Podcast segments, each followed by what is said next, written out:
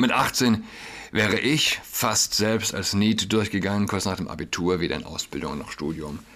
Aber ich hatte eine Freundin, sie war ebenfalls 15, als ich sie kennenlernte und noch Jungfrau. Eine Szene will mir nicht aus dem Kopf. Ich saß oberkörperfrei im Bett meiner Freundin. Es war früher Nachmittag. Ich wartete auf sie, trank dabei ein Weizenbier aus dem Glas. Ich glaube, wir wollten einen Film schauen. Ihr Vater kam rein, auf der Suche nach seiner Tochter. Ich schämte mich ein wenig, aber nicht sonderlich viel. Ich war Gast. Ich verstand mich besonders gut mit der Mutter meiner Freundin. Ich mochte ihr Essen sehr. Es war Sommer und wir grillten viel. Sie wusch auch meine Wäsche.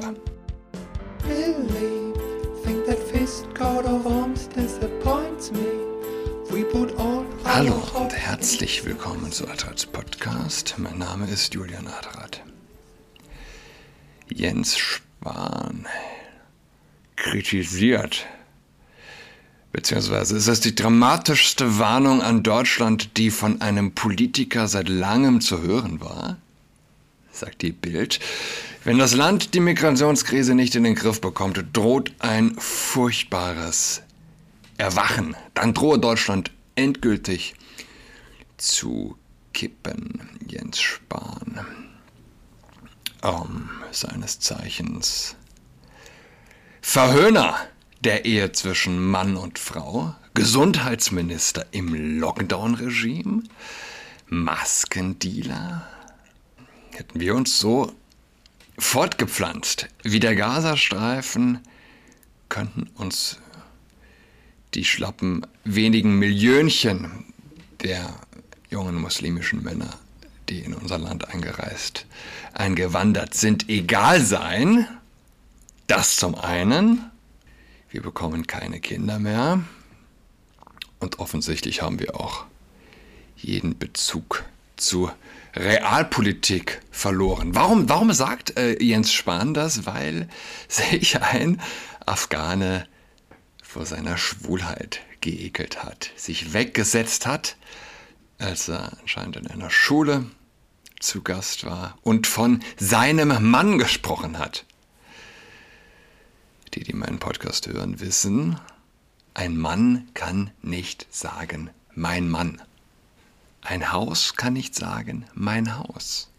Ein Auto kann nicht sagen, mein Auto. Man kann sich das nochmal besser quasi so hm, personifiziert, comichaft vorstellen.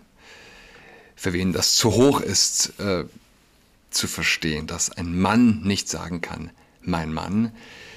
Ähm, ein Mann kann sagen, meine Frau. Oder mein Kind. Oder ein Auto kann sagen, mein Reifen. Oder ein Haus kann sagen, mein Fenster.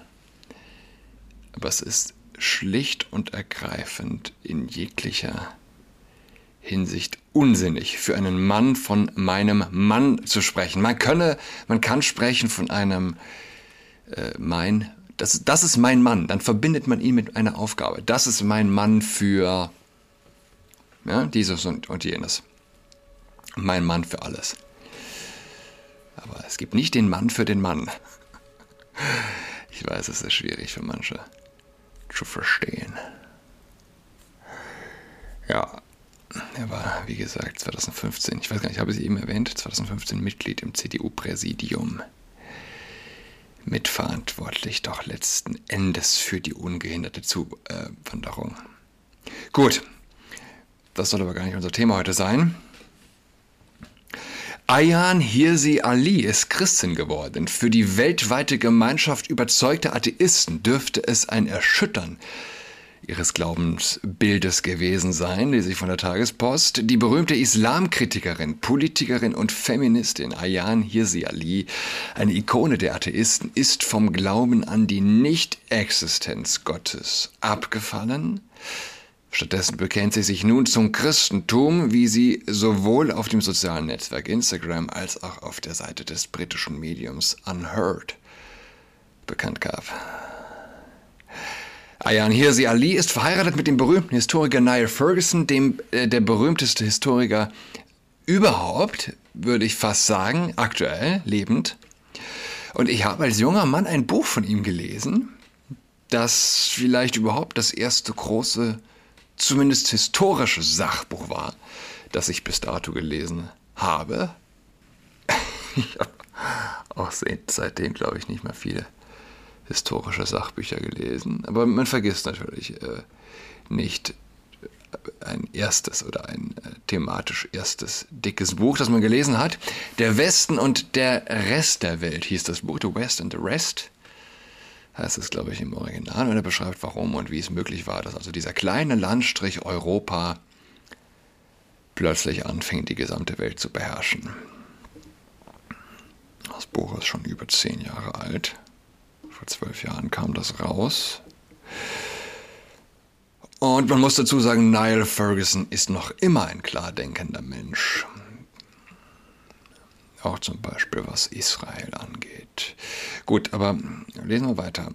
Dort erklärt sie in Anlehnung an den Vortrag des Religionskritikers Bertrand Russell, warum ich kein Christ bin, der sie nach ihrer Abwendung vom Islam stark geprägt habe, warum sie jetzt Christin ist. Die westliche Zivilisation, so ist Ali überzeugt, werde von drei Kräften bedroht, vom Wiederaufleben des Autoritarismus und Expansionismus durch Mächte wie China oder Russland, vom globalen Islamismus und von der Verbreitung der Vogue-Ideologie. Diese Bedrohungen durch säkulare Mittel abzuwehren sei gescheitert. Richtig. Eins der größten. Hm? Lohnt sich das jetzt gerade nochmal zu erwähnen, äh, zu sagen. Der säkulare Extremist pflanzt sich nun mal schlicht nicht fort. Der Versuch, in der auf Regeln basierenden liberalen internationalen Ordnung Trost zu finden, sei unzureichend. Die einzige glaubwürdige Antwort liegt meines Erachtens in unserem Wunsch, das Erbe der christlich-jüdischen Tradition zu bewahren. Resümiert die 54-Jährige. Lass doch mal ganz kurz äh, ihre Stimme hören. It's a true clash of civilizations. It's a true clash of culture. It's a true clash of religion. And in this clash, we cannot let them win. And I was set aside as hysterical. I had been. Um, I, I, had been scarred by my experience. Uh, I had been um, hijacked by right wing or extreme right wing people. People couldn't. I mean, I had been cast aside so many times, and I kept coming back, and I kept telling you, look at this. There are 100,000 people three weekends in a row in London who are shouting from the river to the sea, Israel shall be free. They're, they're shouting, yelling, protesting for a genocide of the Jews. In 1945, we said, never again. This isn't going to happen ever again. But it is happening. The same people with the same ideas are shouting for the genocide of the okay. Jews and the destruction. Okay. Ayani Ali. Dem Verdacht, dass die gebürtige Somalierin das Christentum lediglich als kulturelle Waffe betrachte und den Glauben instrumentalisiere, aber keine persönliche Glaubensüberzeugung angenommen habe, setzt sie entgegen, dennoch wäre ich nicht ehrlich, wenn ich meine Hinwendung zum Christentum allein auf die Erkenntnis zurückführen würde dass der Atheismus eine zu schwache und spaltende Lehre ist, um uns gegen unsere bedrohlichen Feinde zu stärken. Ich habe mich auch deshalb zum Christentum zugewandt, weil ich das Leben ohne spirituellen Trost letztlich als unerträglicher, fest, fast als selbstzerstörerisch empfand. Der Atheismus hat eine einfache Frage nicht beantworten können. Was ist der Sinn und Zweck des Lebens? Ja. Das Beste am Atheismus war, dass ich die Existenz der Hölle und die Gefahr einer ewigen Bestrafung ablehnen konnte. Ich hatte zu lange in Angst vor all den grausamen Strafen gelebt, die mich erwarteten. Erklärt, die heute, äh, erklärt sie heute ihre damalige Entscheidung, sich ganz vom Glauben an einen Gott abzuwenden. Als Politikerin im niederländischen Parlament für die konservativ-liberale Partei Volkspartei für die Freiheit und Demokratie prangerte sie die missglückte Integrationspolitik der Niederlande an, äußerte, äußerte heftige Kritik an den islamischen Schulen in den Niederlanden und initiierte ein Gesetz zur strengeren Bestrafung der Beschneidung von Mädchen. Ali wurde selbst als junges Mädchen einer Glitorisbeschneidung unterzogen und beantragte in den Niederlanden Asyl, weil sie vor einer arrangierten Hochzeit mit einem Cousin geflohen war. Eine Menge crazy shit hat sie erlebt. Für die einen wurde die Tochter eines Rebellionsarmeegründers zur verhassten Verräterin, für die anderen zur gefeierten Freiheitskämpferin. Die Stiftung Freiheit und von Religion zeichnete die heute in den USA lebende sogar mit dem Preis. Der Kaiser trägt keine Kleider aus und lobte sie dafür, sich der Kultur der sich in der Kultur der religiösen Dominanz in den USA als Ungläubige auszugeben. Doch schon damals, als sich die Mutter zweier Kinder und Ehefrau des Historikers Niall Ferguson noch nicht als Christin identifizierte, prangerte sie die Marginalisierung von Christen in vielen Gesellschaften an. In den Medien ist viel von Islamophobie, die Furcht vor dem Islam, die Rede, doch ihr Ausmaß verblasst im Vergleich zur blutigen Christophobie. Mhm. Das Idol Ayan Hirsi Ali begann vom Sockel zu rutschen, als sie nicht mehr nur den Islam als frauenfeindlich kritisierte, sondern auch die woke Transgender-Bewegung. Bewegungen wie das Frausein wird auf eine bloße Selbstzuschreibung reduziert und damit de facto getilgt, stießen vielen sauer auf. Als noch als unbeugsame Frau gefeiert wurde sie zunehmend als möchte gerne Reformatorin diffamiert das Schweizer Radio und Fernsehen, versah sie versah Äußerungen von Hirsi Ali auf Facebook gar mit einer Triggerwarnung. Wer sich den Beitrag ansehe, werde mit Diskriminierung gegenüber Transgender und nicht-binärer Geschlechtsidentität konfrontiert. Wegen Kritik entfernte das SRF die Warnung zwar wieder, doch das zeigt, was hier sie Ali selbst beobachtet.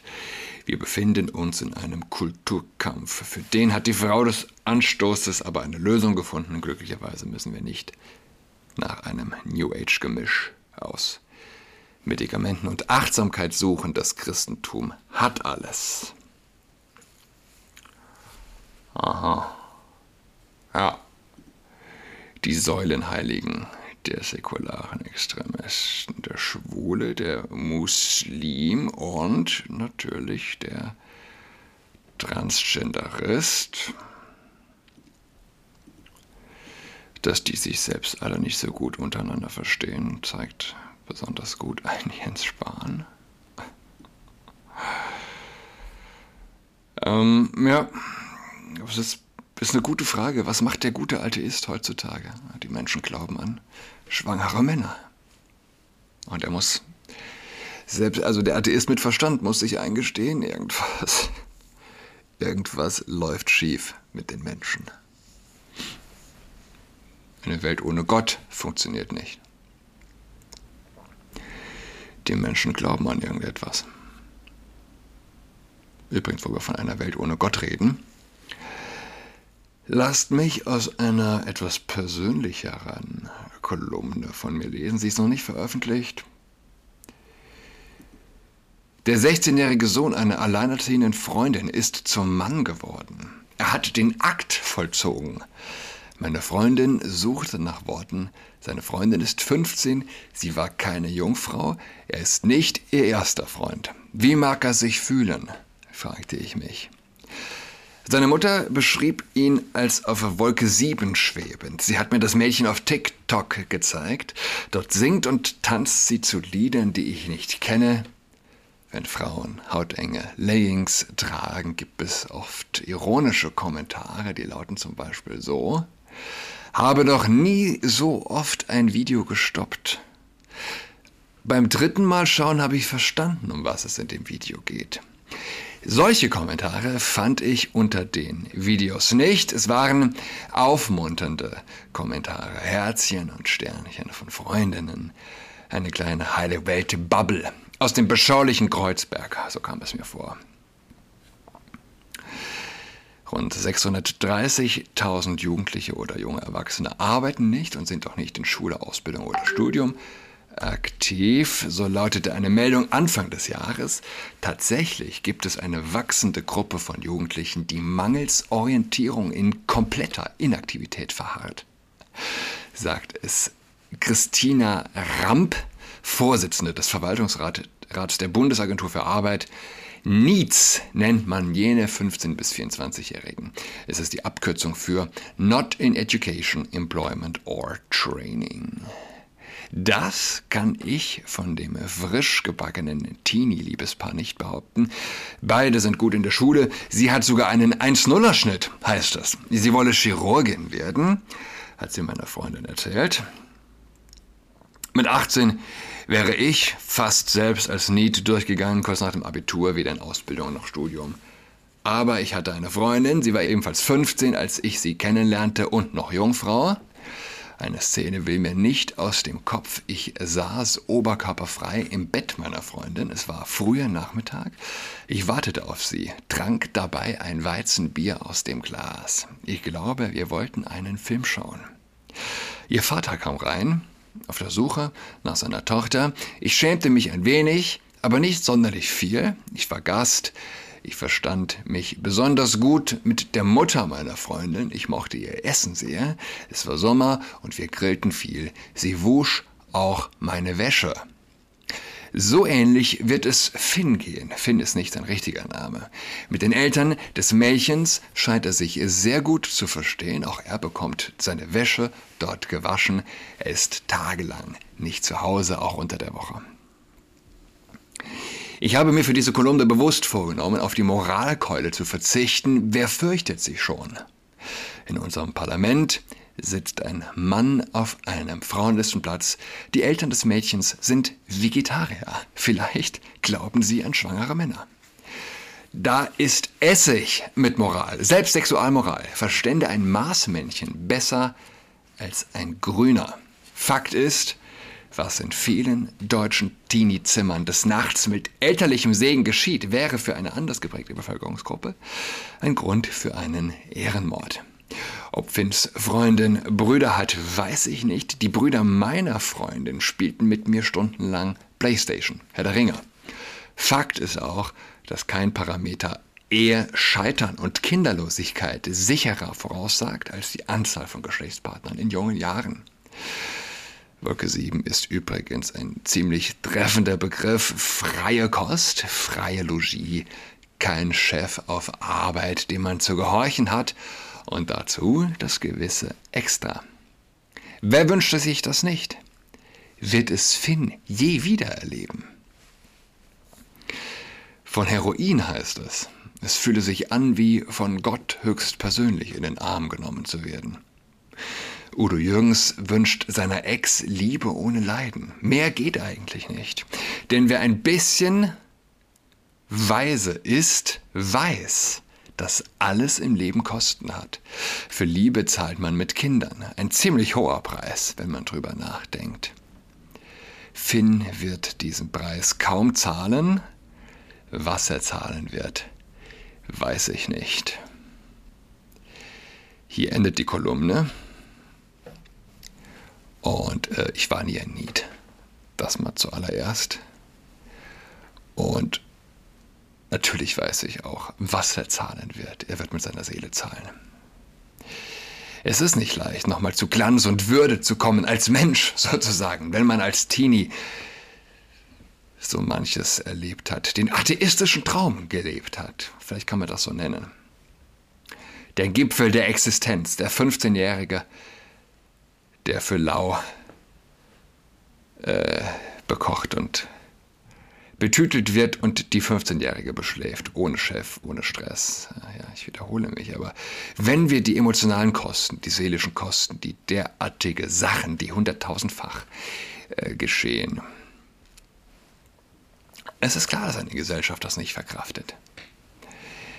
Es ist die Gesellschaft, die eine Homo-Ehe als gleichwertige Form der Liebe begreift. Es ist ein echtes, auch intellektuelles Wachkoma. Wie willst du dieses, die, diese Kosten zahlen? Wie willst du diese Rechnung mit offenen Augen ansehen können, ohne zu verzweifeln? Wie willst du diesen seelischen Schmerz ertragen? Den kannst du eigentlich nicht ertragen. Ich meine, wenn ich mir vorstelle, ein Vater, der einen verpickelten Halbstarken unter seinem Dach nächtigen lässt und seine Tochter bestrafen lässt. Und dann freut er sich, mit ihnen zu frühstücken oder was. Ich, ich, ich, ich kann nicht dahinter steigen, ganz ehrlich. Und man kann sich das ja auch noch mal plastischer vorstellen. Vielleicht quiekt das Töchterlein, wenn sie den Teenie-Pimmel aufnimmt. Ja? Sorry für die Sprache, aber was soll man denn sagen? Vielleicht quiekt sie und Mami und Papi hören das nebenan. Ach, wie schön, denken sie, das Kind hat Spaß. Es, es sind Abgründe, die ich ähm, nicht fassen kann. Ich nicht. Dass jemand so sehr den Kontakt zum Wert, zum körperlichen Wert eines Menschen, seiner eigenen Tochter verloren hat, kann man sich nicht rational erklären. Ja, das ist, ist wohl nur metaphysisch zu erklären. Du glaubst, dass du reich bist. Du bist aber arm, jämmerlich, blind und bloß. Wer Gott, wer Gott verliert, verliert den Kontakt zur Realität. Er verliert schlicht jeden Realitätssinn. So. Was bleibt mir übrig? Eine besinnliche Adventszeit zu wünschen. Ja, einen besinnlichen Advent. Auf bald. Tschüss. She's got COVID-19, she's tucked in all alone. She is tucked and toweling with a socks on.